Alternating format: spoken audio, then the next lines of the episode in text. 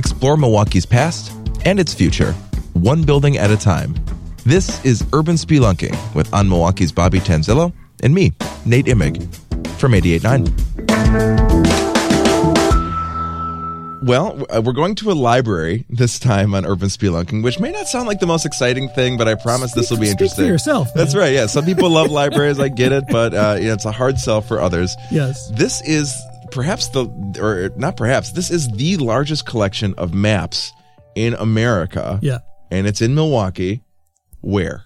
Well, this is, I, I say this in the story that if you're into geography, this is the worst kept secret. right. But yeah. if you're not into geography, this might be the best kept secret. in right? fairness, that's probably a pretty small slice of the pie of, of the general public, people who are Perhaps, yeah, right. really into geography. Uh, but this is on the uh, third floor of the Golda Meir Library at UWM, where it's been since 1978. So this is the the largest collection of maps in America, right there on the third floor of the library at UWM. This they have more than a million items. Wow. And more than half of them are maps, and then the rest are like photographs, brochures. They have a lot of globes, Travel logs too. uh, travel logs, books, like all kinds of other related and, materials. And this is open to the public, right? I mean, anybody can go in there. open to the public. And when I was uh, when I first started doing some uh, genealogy for my family, my Italian family came from a village that was so small I couldn't find it on any maps. Where I ultimately Really? found it on a map was going to AGS, and they had these like World War II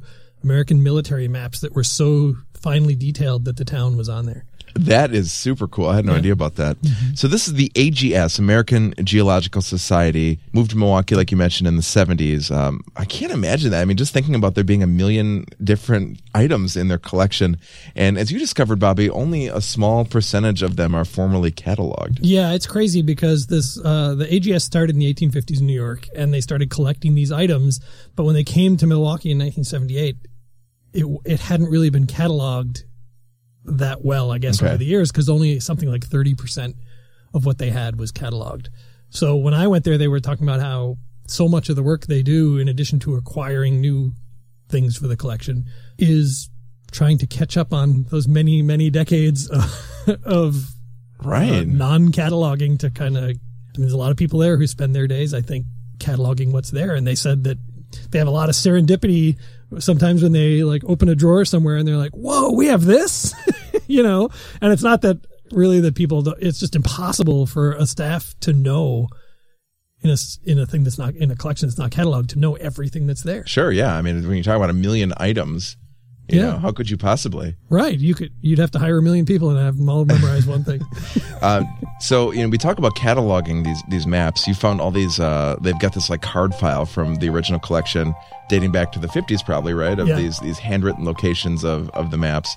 That feels old, but that is hardly the oldest thing in the collection. Yeah, the oldest thing in the collection, I think, is that uh, 1452 Leardo map from Italy, of which I think they said there are just three remaining. Yeah, three of these left, uh, believed to to be existing in the world, and um, I was there a couple years ago too, Bobby, right around the same time, and you know they they pull out this map from 1452, and it is blue and red and vibrant, you know, Yeah, just like you would, gold, just like you would believe it was at the time. Beautifully preserved, hundreds and hundreds of years later, and you know that's the oldest item. But there are certainly other things in the collection, uh, you know, a couple hundred years younger that are still super Oh, old yeah. and impressive, right? Yeah, loads of stuff. And what, I mean, it's just an endless trove of this kind of stuff. And uh, what I was surprised by is how much stuff they, they're currently buying. Like they get catalogs and all these things from companies that make maps now. And they're, they're buying, you know, they have people who decide what to buy for the collection. So they're constantly adding to this collection even now. And they're not only just adding like vintage things that they Okay. find just because of course today's brand new maps are tomorrow's vintage maps, right? Right. Yeah. Yeah. So how much is there? You know, maybe this is a question for them, but you know, with with satellite imagery and everything now, like how much is there? You know, that's new with these new editions. I think there are quite a few still, but they did talk about that. It was interesting. Um, I will sort of suggest people read the article because uh, one of the librarians talked at length about how us carrying these phones around, you know, with like, you know, Google Maps and all this changes how we sort of view this kind of stuff. Because when you'd get an old printed map, you couldn't help but see the whole map. You got like a big, Yeah. got sort of a bigger picture of where things were, where you were, um, how everything kind of fit together. But now you're looking at your phone, it shows you like one street, you know, Yeah. and, and it sort of the little blue dot moves you up to the next street and then tells you to turn right. It's we've you know it's changing our sort of approach to to geography, which is becoming very hemmed in and focused on this one little area to the exclusion of everything around it. That is very interesting, and and you know, there's there's no pinching and zooming on these on these old maps, right? It's They get the ask whole that you thing. don't pinch or zoom. right, and th- you know that's also interesting too. It's a uh, kind of funny that that came up because um, you know a lot of these maps are so old that they have to be preserved in these climate controlled rooms where Yeah. the humidity and temperature is controlled. Uh, especially the the oldest one there, the 1452. I remember going into a special room to view that. Yeah. Um, so the whole collection may not always be accessible to the public, but you, there's certainly lots to see. It's definitely worth visiting. Well, there is a kind of a, a Milwaukee tie-in coming soon from the AGS collection, um, and, and you just might see some items from this collection pop up at a popular museum in town. We'll tell you more about that next on Urban Spelunking. Nonprofit Radio Milwaukee is brought to you by you. A membership contribution is your personal commitment to music and to Milwaukee.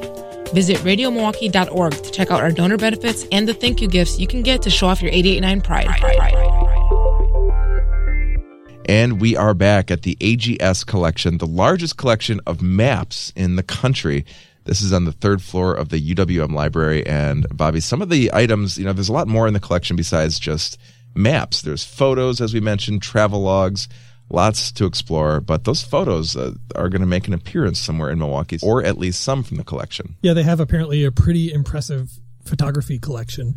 Um, and a bunch of photos from that collection are on view right now at the Milwaukee Art Museum in its uh, Photographing Nature's Cathedrals Oh, very show. cool. Yeah, which is these, uh, it's got this, these huge plate photographs taken at Yosemite, uh, mostly at Yosemite by the, by Carleton Watkins in the 1860s and Edward Muybridge a decade later.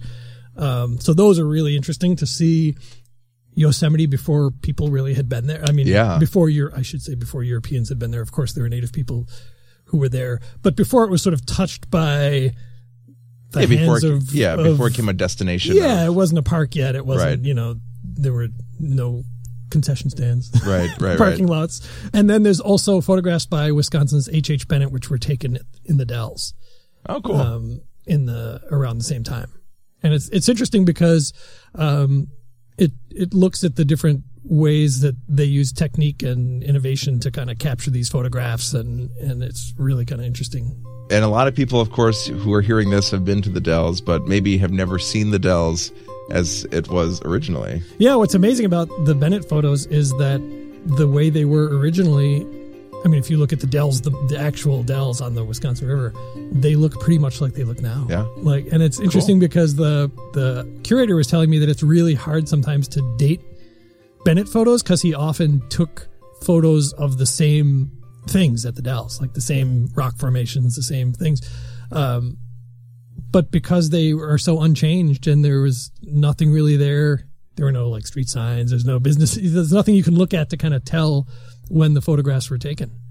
So the ones with people in them help because you can tell by the way they're dressed. Interesting. Yeah. So that is on display at the art museum. Tell us more about the the run of that, the, Um, the collection. Yeah, it's called Photographing Nature's Cathedrals. Carleton E. Watkins, Edward Muybridge, and H. H. Bennett, and it runs through August 26th the museum. So you can see photos right from this collection here in Milwaukee. Uh, go check out the exhibit at the art museum and and check out the collection at, at UWM. All these maps, more than a million maps and, and photographs, items in their collection. Really an impressive statement and uh, just pretty cool to say that hey, the the biggest collection of maps is right there at UWM. And there, yeah, the people who work there are so passionate about what they do and they love to share. And I, I don't think anybody there would be unhappy to see anyone show up who's interested in checking it out. Well, that is the American Geographical Society collection at UW Milwaukee, the biggest collection of maps in the country. Podcasts here on 88.9 are produced by Tyrone Miller. Handcrafted sonic inspiration comes from the License Lab with support from On Milwaukee and, of course, your membership. Subscribe to this podcast at radiomilwaukee.org on iTunes or anywhere you listen to podcasts. On Milwaukee's Bobby Tanzilo, your article posted at radiomilwaukee.org. Great story. Thanks much. Thanks, Nate. Thanks, Nate.